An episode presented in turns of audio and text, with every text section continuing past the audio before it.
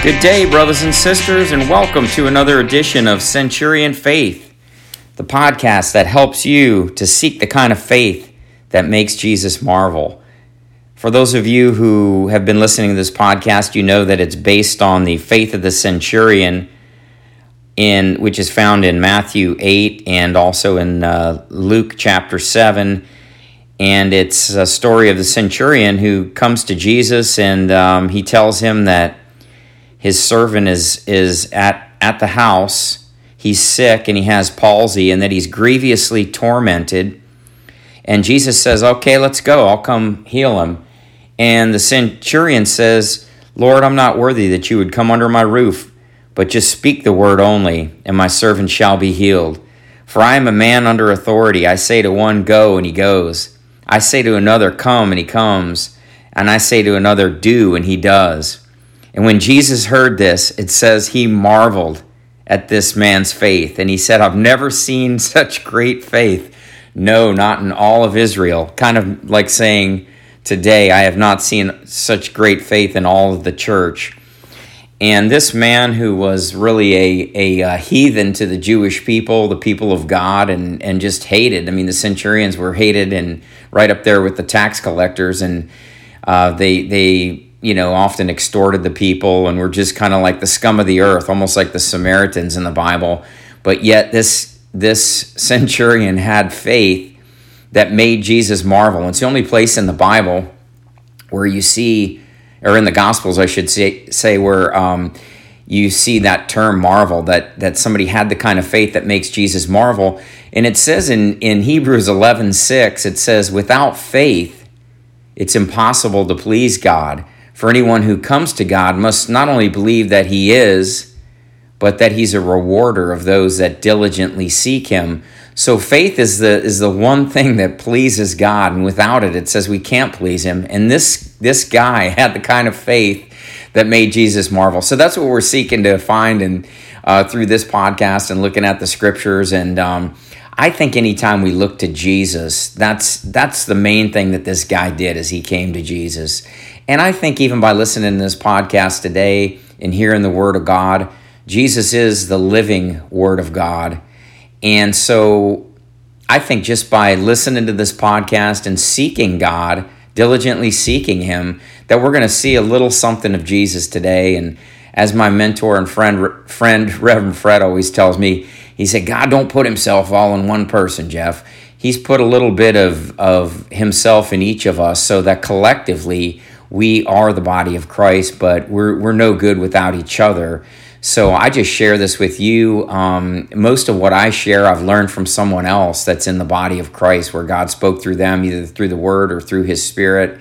So I just want to invite you to just to know what um, to kind of see Christ in you, and um, the message that I have today is centered around that, and I think you'll get a kick out of it because uh, the title of today's message is called Heavenly High and Earthly Good. Heavenly High and Earthly Good. I'm sure that you've heard the expression before that, well, he's too heavenly high to be any earthly good. And I would say this in, uh, you know, I would um, venture to say that that's probably been said about all of us who have tried to walk with the Lord. I know it's certainly been said of me, and if it if it if it hasn't been, it should be because I think as believers, sometimes we can come off the wrong way as we start to learn the scriptures and talk about Jesus and walk with Jesus, and people will will often um, then see our actions, and um, and that term comes to mind. Wow, he's he's too heavenly high to be any earthly good. But I think Jesus, who is our model and is who we look to to find faith, um, was heavenly high and earthly good. This is God of the universe, the creator of the heavens and the earth, of the galaxies and, and the kingdoms. It says that nothing that we see, uh, there's nothing that we see that wasn't created by him, for him, and through him. And it says that he is above all things, and in him all things consist. And that's Colossians 1.17. And uh, I heard the author Frank Viola say one time, he's the super glue. This is Jesus. He's the super glue that holds the cosmos together. So here is God Himself, high and lifted up above the heavens and the earth. The earth was created by him, for him, through him. Jesus himself, it says, was was there at the beginning. And yet here we see Jesus, like in this story and in the Gospels, for for um, 33 years of his life and for for three and a half years of his ministry, the last three and a half years of his life, basically just going around and doing good. And and basically, yes, being heavenly high, he came down from heaven, but he was earthly good. He was humble and meek and gentle and lowly in heart. And he went around the summation of his whole life and the summation of the four gospels is found in Acts 10:38. It's one of my favorite scriptures. It says this Jesus of Nazareth who was anointed with the Holy Ghost and with power, he went about doing good and healing all who were sick and oppressed of the devil because God was with him. So he was a man, he came down as a man so he could relate to us but he was also a spiritual man. He had to receive the baptism of the Holy Spirit, just like we do as believers, to show us what's possible, what a man can do who's filled with the Holy Spirit.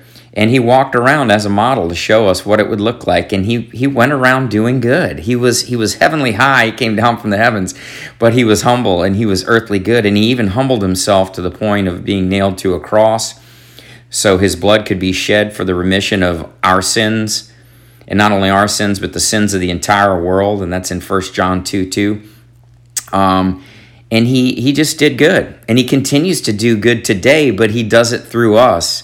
One of the um, one of my favorite books in the Bible is Colossians, and it talks in the first chapter of Colossians about the mystery of the faith. And Paul just goes on and on about the great mystery, the mystery, the mystery. And there is so much mystery and so much depth to the to the Word of God and to the Spirit of God and to God, you know, to, to His very nature and His essence. But then it sums up towards the end of that first chapter and it says, What is this mystery? And then in Colossians 1 2 7, one of my favorite verses, it says, The mystery of the faith is this it's Christ in you, the hope of glory. I'm going to read that to you again. I'm actually going to look right in my Bible, and it says, Even the mystery, and this is verse 26, Colossians 1 2 6 the mystery of the faith which has been hidden from ages and generations, but now is made manifest to his saints. And that's us, for those of us who will put our faith in Christ, to whom God would make known what is the riches of the glory of this mystery among the Gentiles, which is Christ in you, the hope of glory. The mystery of the faith is this it's Christ in you, the hope of glory. And then in verse 28, he goes on to say, Whom we preach. We preach Christ. That's who I'm preaching today. We warn every man and we teach every man in all wisdom that we may present every man perfect in Christ. And that just means that Paul stri- he was striving to to show people that Christ now lives in you through the Holy Spirit. And this is the great mystery of the faith that God would come down to where we are so he could bring us up to where he is. And and today, the way that Christ lives on this earth is through us, through his believers. It's such a mystery, um, but it's really so simple that it takes a whole team of theologians to complicate it.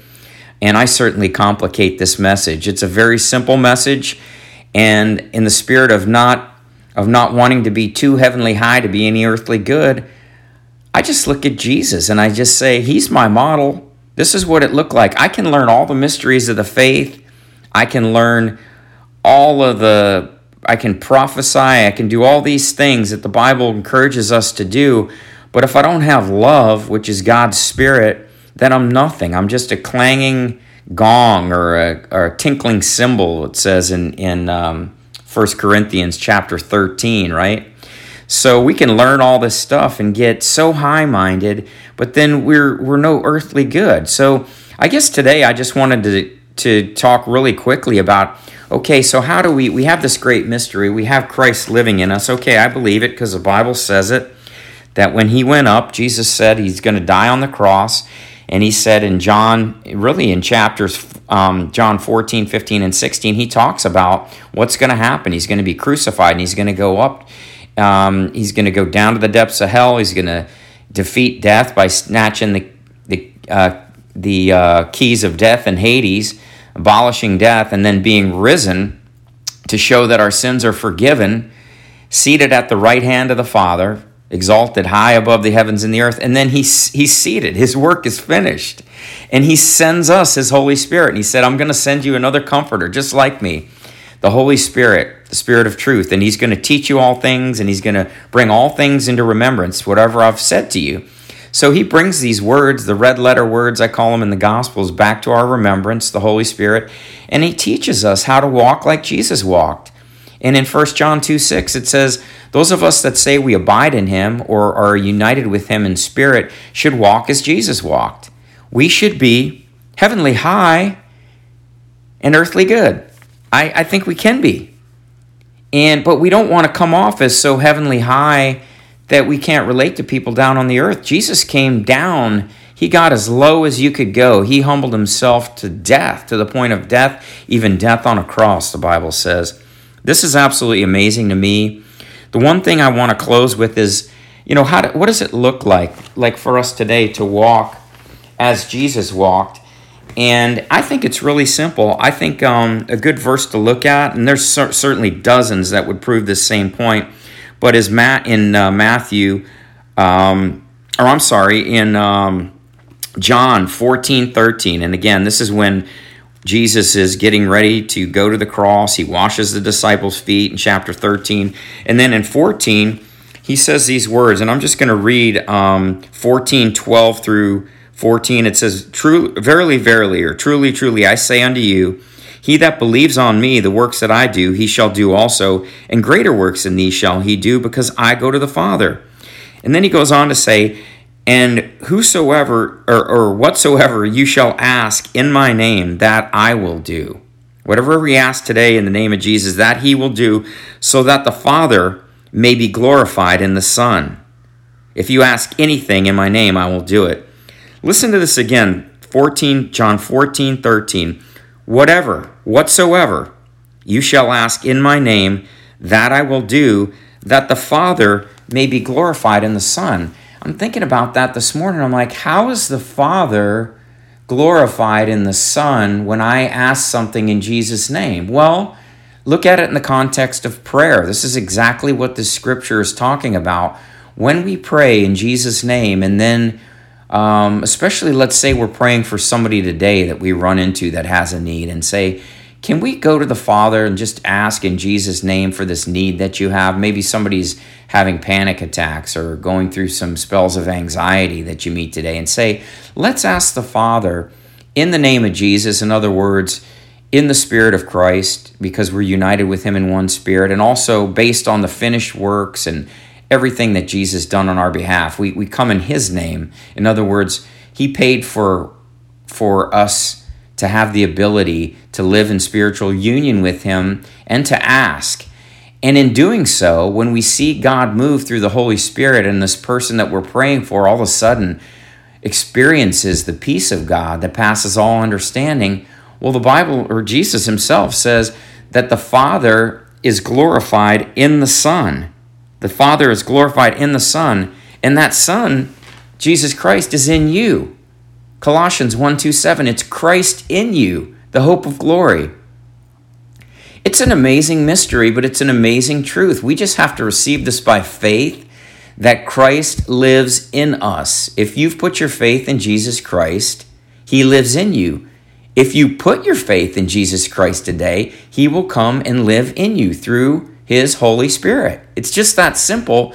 And then we basically go around doing good and healing in His name, in other words, just praying to God to move up on people's lives. And then the Father is glorified in the Son. Again, where's the Son? He's in you.